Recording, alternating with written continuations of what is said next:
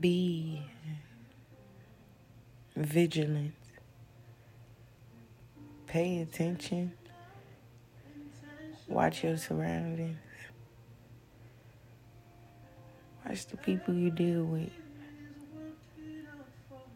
Watch the people you encounter. Be careful with the conversations you have. Be careful with the information you share. Pay attention to who you becoming.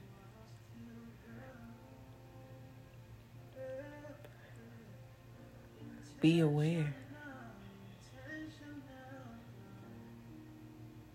Be on the lookout. Watch. Be appreciative of the things that are beneficial and positive and grow you, teach you, help you become a better you. And stay clear of the negative things, the bad feelings, the bad people.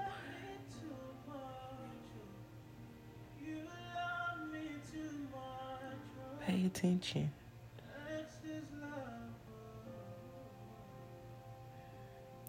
You know, sometimes we get to a point where we just start going with the flow of things and just living, and we forget to pay attention. Or we make the choice to just not pay attention for some people. Me sometimes too. But when you stop paying attention, you're not vigilant, you don't see what's coming or what's in front of you, you know, you lose the advantage of being able to protect yourself.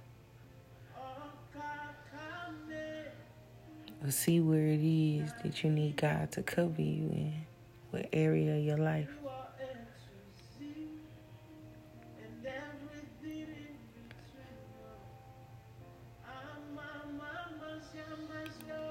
But I didn't have much to say honestly about this. Just pay attention.